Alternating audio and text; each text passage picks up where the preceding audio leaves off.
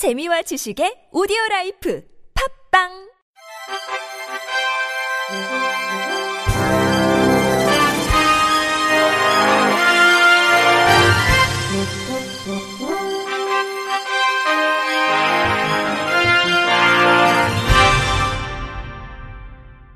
청취자 여러분 안녕하십니까? 9월 13일 수요일 KBS 뉴스입니다. 지난 7일 장애인을 위한 음성 점자 안내를 제공하지 않은 대형 마트와 인터넷 쇼핑몰을 상대로 정보 이용 차별 피해 보상 위자료 청구 소송을 제기한 시각 장애인들이 어제 기자회견을 열고 장애인의 정보 이용권을 보장하라고 촉구했습니다. 한국시각장애인연합회는 이날 오전 서울 여의도 이룸센터 앞에서 장애인 정보이용권 차별철폐 성명 기자회견을 열고 정보의 홍수 정보화 시대 속에서 시각장애인을 비롯한 장애인들은 철저히 소외됐다고 호소했습니다. 이어 오프라인과 온라인을 통해 물건을 판매하면서 장애인을 위한 음성 안내나 점자 설명을 제공하지 않은 업체가 있다며 장애인의 권리와 기본권을 보장하기 위해 지난 2008년 제정된 장애인 차별금지 및 권리구제 등에 관한 법률을 위반한 업체 3곳에 대해 소송을 제기했다고 밝혔습니다. 한시련에 따르면 정보격차 해소운동본부는 시각장애인 963명으로 구성된 소송인단을 꾸리고 지난 7일 이마트, 롯데마트, 지마켓을 상대로 서울중앙지법에 피해보상 위자료 청구 소송을 제기한 상태입니다. 이병돈 한국시각장애인연합회장은 비단 시각장애인뿐 아니라 모든 장애인이 세상의 정보로부터 철저하게 소외됐다며 장애인 차별금지법에 근거해 장애인의 권리를 충분히 확보하길 소망한다고 호소했습니다. 김광환 한국지체장애인협회장도 우리는 고도로 발달한 정보사회에 살면서 높은 삶의 질을 누리고 산다면서도 하지만 정보사회가 진전될수록 시각장애인의 정보격차는 급격히 커지고 있다고 지적했습니다. 강재희 한국농아인협회 상임이사는 장애인의 완전한 사회 참여와 평등권 실현을 목적으로 10년 전 장애인 차별금지법이 제정됐지만 무엇 하나 달라진 것이 있느냐고 반문하며 대형마트뿐 아니라 교육 현장에서도 당연히 장애인에게 제공돼야 할 점자나 수화 화면, 낭독 프로그램 등 의사소통 기구가 제공되지 않고 있다고 고발했습니다. 이날 기자회견에 참여한 시각장애인 150여 명은 장애인 차별금지법 제21조가 전자정보 이용에 대한 차별금지를 규정하고 있음에도 이를 지키지 않는 기업이 있다고 비판하면서 모든 장애인의 정보 이용권 보장, 장애인 차별금지법 제21조의 준수 및 전자정보 범위 확대, 기업과 기관의 정보 이용 권리 박탈 행위 중단 등을 요청했습니다. 대구 남구에 있는 한 장애인 단체가 무허가 승마업체와 연계해 장애인 재활 승마 사업을 벌인 것으로 남구청 감사 결과 드러났습니다. 남구청은 해당 장애인 단체를 사회복지사업법 및 장애인 재활 지원법 등 위반 혐의로 대구 남부경찰서에 고발했습니다. 남구청에 따르면 이 장애인 단체는 지난해 9월부터 무허가 승마업체와 장애인 재활 승마 프로그램을 운영했습니다. 승마업체는 이를 통해 5천여만 원의 매출을 올린 것으로 드러났습니다. 하지만 승마업체는 관할 당국의 승마사업 인가조차 받지 않았고 업종도 말 관리업으로만 등록한 것으로 나타났습니다. 게다가 승마업체 대표가 해당 장애인 단체의 모체인 A 사단법인 대표의 활동 보조인으로 밝혀져 부실 운영으로 부당이익을 취한 게 아니냐는 의혹을 키우고 있습니다. 남구청은 지난 6월 해당 장애인 단체에 대한 정기감사에서 이런 사실을 확인하고 경찰에 고발했습니다. 남구청 관계자는 해당 장애인 단체가 승마 사진 등을 감사 자료로 제출했으나 여러 문제점이 눈에 띄었다고 말했습니다. 충북 충주시가 제37회 전국 장애인 체육대회와 제98회 전국 체육대회 관람객 편의를 위해 셔틀버스를 운행합니다.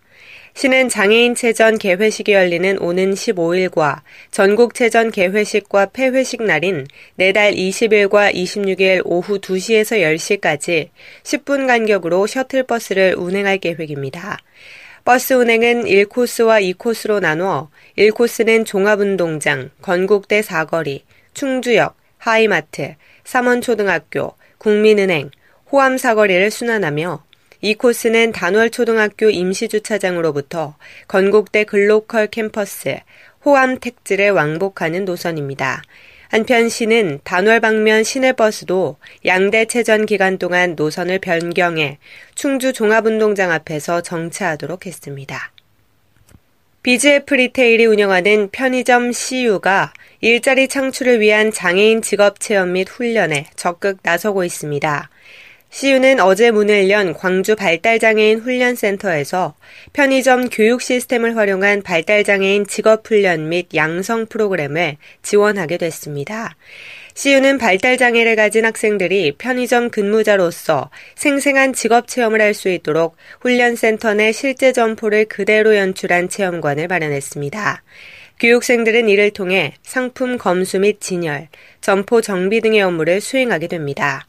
민승배 BGF 리테일 커뮤니케이션 실장은 CU가 가진 전국적인 편의점 인프라와 안정적이고 전문적인 운영 시스템을 통해 지역사회에 양질의 편의점 일자리를 제공할 것이라며 이번 광주 발달장애인 훈련센터의 성공적인 프로그램 운영을 바탕으로 향후 더욱 다양한 일자리 창출 프로그램을 펼치겠다고 말했습니다.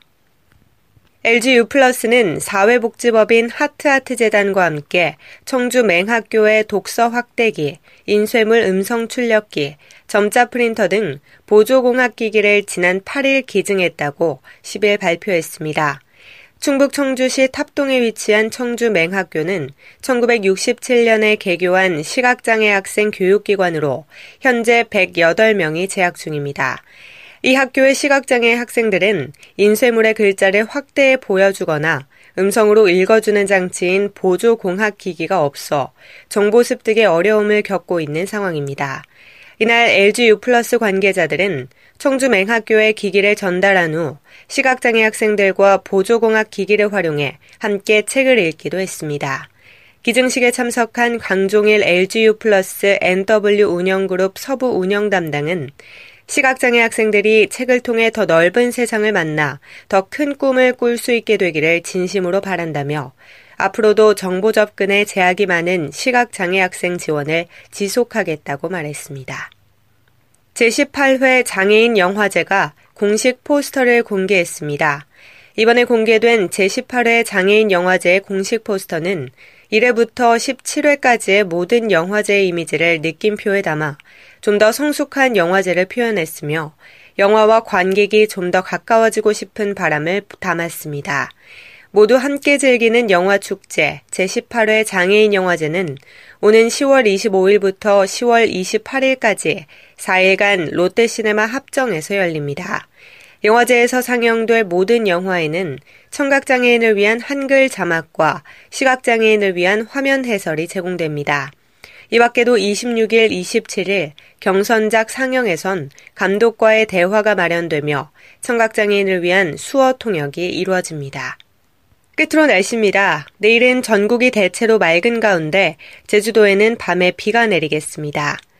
내일 아침 최저 기온은 11도에서 20도, 낮 최고 기온은 24도에서 28도가 되겠습니다.